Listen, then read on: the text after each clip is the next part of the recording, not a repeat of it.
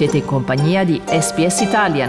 Trovate altre storie su sps.com.au barra Italian o scaricate la SPS Radio app.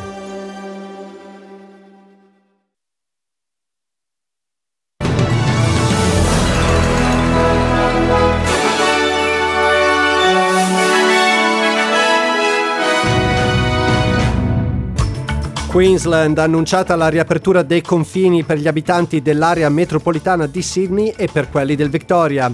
Italia scende la curva dei contagi ma preoccupa dece- il numero dei decessi.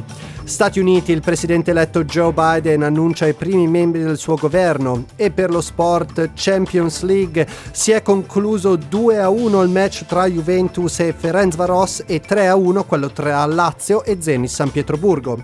Buongiorno e benvenuti a questa seconda edizione del giornale radio. In studio con voi Federico Solchi.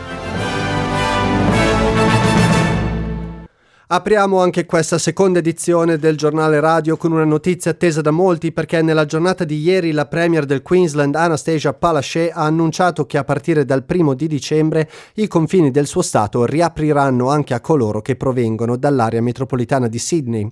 Ed è notizia di poco fa che il Queensland riaprirà i suoi confini anche ai viaggiatori provenienti dal Victoria a partire dal primo dicembre. Per ora i confini del Queensland rimangono chiusi ai viaggiatori provenienti dal South Australia. L'amministratore delegato del Queensland Tourism Industry Council Daniel Gushwind si è dichiarato soddisfatto dell'annuncio, anche se ha sottolineato la necessità di coerenza e continuità in questo tipo di decisioni. Well, we certainly need the, the long-term security and the certainty to develop our industry again. Uncertainty is the enemy of tourism. We, we won't have consumers booking. We won't have operators employ staff if there is not certainty. Nel frattempo il South Australia ha annunciato che renderà obbligatori i tamponi settimanali per tutti coloro che lavorano negli hotel che, che accolgono viaggiatori di ritorno dall'estero.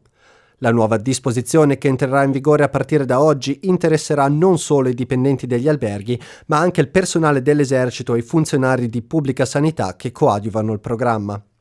Il focolaio di Parfield è cresciuto a 29 casi dopo che ulteriori test genetici hanno rivelato che una coppia che si pensava avesse contratto il Covid oltreoceano in realtà ha acquisito il virus mentre si trovava in isolamento all'hotel Peppers.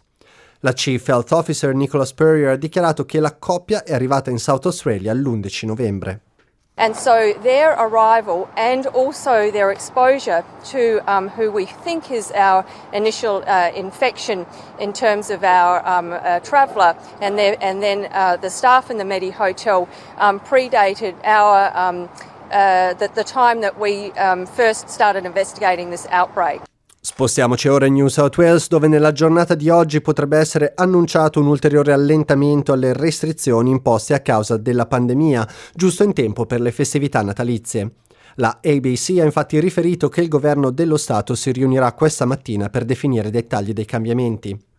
Se dovessero procedere dal 1 dicembre fino a 30 persone potranno essere in grado di essere invitate in una casa, mentre i limiti per i raduni all'aperto verranno innalzati a 50 persone. I piccoli bar e ristoranti potranno ospitare fino a 50 persone sempre che rispettino la regola di 2 metri quadrati per persona, mentre gli ordini di lavorare da casa saranno eliminati. Il ministro del Tesoro del Victoria si è recato ieri in Parlamento ed ha presentato un piano di 49 miliardi di dollari in quattro anni per rilanciare l'economia dello Stato. Il governo del Victoria spera così di creare 200.000 posti di lavoro entro la fine del 2022. Il programma Jobs for Victoria aiuterà le persone che hanno perso il lavoro a causa della pandemia ed in particolar modo aiuterà le donne ed i giovani a ritrovare un lavoro. Il ministro del Tesoro Tim Pallas ha affermato che questo non è il momento di pensare ad un surplus di bilancio. Even with Victoria's growing debt, interest costs over the next four years will not be challenging, averaging 4.4% of revenue a year. Yes, there are short term costs to the state's financial position, but using the strength of our balance sheet, we're able to protect the budgets of households and businesses across Victoria. Parliamo ora di viaggi perché nella giornata di ieri l'amministratore delegato di Qantas, Alan Joyce, ha annunciato che i passeggeri non saranno ammessi sui voli internazionali della compagnia del Flying Kangaroo senza essere vaccinati. Joyce ha dichiarato che questa condizione sarà non negoziabile una volta che Qantas riprenderà a volare verso l'estero. Joyce ha inoltre affermato che molti amministratori delegati di compagnie aeree internazionali sono del suo stesso avviso. What we're looking at is how you can have a vaccination a passport, an electronic version of it that certifies what the vaccine is. Is it acceptable to the country you're traveling to? So there's a lot of logistics, a lot of technology that'll be needed to put in place to make this happen. But the airlines and the governments are working on this as we speak. A seguito della terribile estate degli incendi dell'anno scorso, un rapporto ha ora rivelato che nelle aree più colpite le visite al pronto soccorso e le richieste di cure mediche sono notevolmente aumentate. Il rapporto dell'Australian Institute of Health and Welfare ha esaminato l'impatto a breve termine che gli incendi hanno avuto sulla salute della popolazione che risiedeva nelle aree più colpite. Questo rapporto afferma che durante il periodo di Natale 2019 nel New South Wales c'è stato un aumento dell'8% delle persone che si sono recate al pronto soccorso con problemi respiratori. Nello stesso periodo le prescrizioni per farmaci contenenti salbutamolo come il Ventolin sono aumentate del 40% in Victoria e dell'80% nell'Australian Capital Territory. Andiamo ora in Italia dove il Premier Conte ha definito come ottimo l'ultimo incontro avuto con la Presidente della Commissione europea Ursula von der Leyen, durante il quale hanno discusso di un possibile coordinamento europeo in merito di misure sanitarie per prevenire la diffusione del Covid-19 in occasione del periodo natalizio. Nel frattempo l'Italia nelle ultime 24 ore ha registrato oltre 23.000 nuovi casi, ma il dato più triste è quello dei decessi che nella giornata di ieri ha raggiunto quota 853. E oggi, 25 novembre, è la giornata internazionale per l'eliminazione della violenza contro le donne. In Australia, in media, una donna alla settimana viene uccisa dal proprio partner, mentre secondo dati Eures in Italia sono state 91 le donne vittime di femminicidio nel 2020, dato in leggera flessione rispetto alle 99 vittime nello stesso periodo dell'anno precedente. Ricordiamo che per tutte le donne vittime di violenza domestica è disponibile qui in Australia un servizio gratuito di assistenza offerto dal governo a cui si può accedere chiamando il numero 1800 737 732.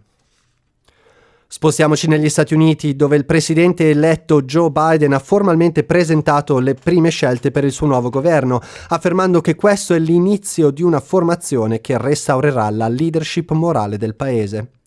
Biden ha confermato che il suo consigliere di lungo tempo Anthony Blinken sarà il suo nuovo segretario di Stato, mentre John Kerry sarà invece l'inviato speciale del suo governo in materia di clima. Jake Sullivan assumerà la carica di consigliere alla sicurezza nazionale, mentre Linda Thomas Greenfield sarà l'ambasciatrice alle Nazioni Unite. Joe Biden ha anche presentato Avril Haines come la, sua, come la prima donna a capo dell'intelligence nazionale ed il cubano-americano Alejandro Mayorkas come il primo immigrato a detenere la posizione di segretario alla sicurezza nazionale. Together, these public servants will restore America globally, its global leadership, and its moral leadership, and will ensure that our service members, diplomats, and intelligence professionals can do their job free of politics. It will not only repair They'll also reimagine American foreign policy and national security for the next generation. And they'll tell me what I need to know, not what I want to know.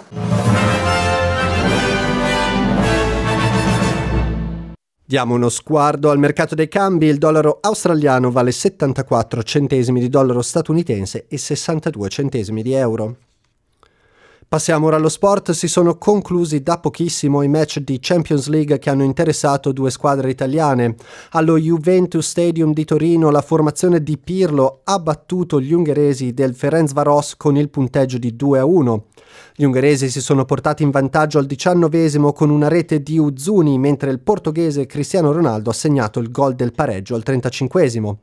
Il gol decisivo è arrivato al 92esimo ed è stato segnato da Alvaro Morata. Successo anche per la Lazio, l'altra squadra italiana impegnata in Champions League che ha battuto lo Zenit San Pietroburgo per 3 a 1.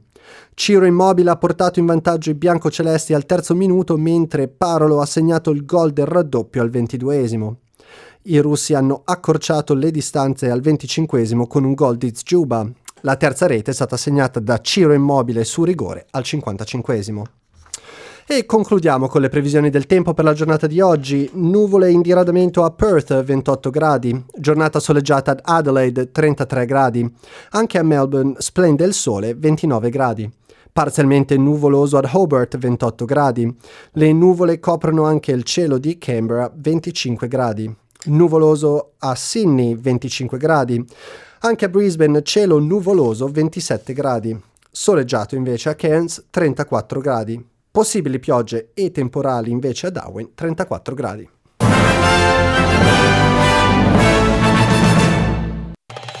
Volete ascoltare altre storie come questa? Potete trovarle su Apple Podcasts, Google Podcasts, Spotify o ovunque scarichiate i vostri podcast. I tuoi nuovi clienti stanno ascoltando questo spot pubblicitario in questo preciso momento. Cosa diresti loro della tua attività se potessi farlo? L'SBS è l'emittente più affidabile di tutta l'Australia. I nostri ascoltatori sono fedeli, altamente partecipi e da sempre sostengono una miriade di aziende locali. Fai che la tua sia la prossima. Offriamo pacchetti pubblicitari per aziende di ogni dimensione. Il nostro team esperto di vendita ti guiderà lungo il processo di una favolosa campagna pubblicitaria. Portaci tu il tuo spot oppure incarica il nostro team di produzione di realizzartene uno in una delle nostre 68 lingue. Cosa aspetti?